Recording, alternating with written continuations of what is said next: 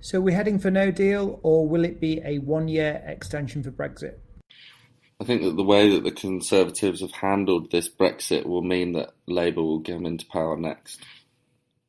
When I went to go do an interview with a business owner, he was saying how um, upset he was that he hadn't actually been informed that much about what's going to happen with Brexit and how it'll affect his business.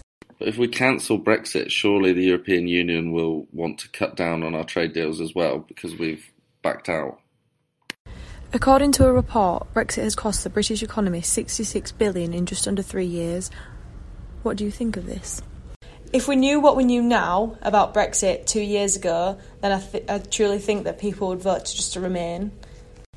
With such opposing sides with Remainers and Brexiteers, I think violent protests are definitely a possibility. I agree with you there. So many people are just bored of hearing Brexit on the um, on the on the news, so people are just losing interest in politics. From the Brexiteers' standpoint, they believe that immigration isn't good enough at the moment and that we need to have control of our borders. I personally believe this is wrong. According to Hilary Benn, some of these ideas are leaving without a deal, a Canadian style free trade agreement backed by some Brexiteers, or even a customs union plan. It just gave the Brexiteers more time to try and win over other politicians, and I think that's wrong. What do you reckon would happen if Jeremy Corbyn was to take over the whole Brexit? Jeremy Hunt claimed to have the key to unlocking Brexit ahead of talks with the EU. If you look at the way the votes fell the first time, I'm amazed that we're actually doing Brexit. With Brexit options narrowing, what do people think is going to happen next? I think media are always going to post opposing views on Brexit, and therefore a second referendum won't do anything, and we should just stick with our original decision.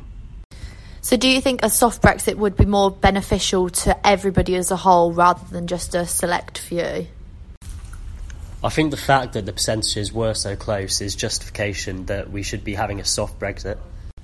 Unfortunately, those that believe in a hard Brexit will not be happy with a soft Brexit, as we will still have people coming in through freedom of movement.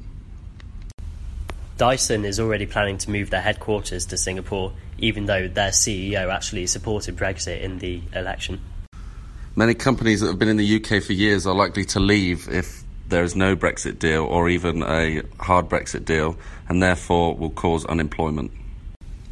According to a recent article by The Guardian, a no deal Brexit would plunge the UK economy into a recession, and this will obviously cause even more unemployment. Did anyone watch Dispatches last night and see that Brexiteer and Tory MP Jacob Rees-Mogg may have earned £7 million since the referendum?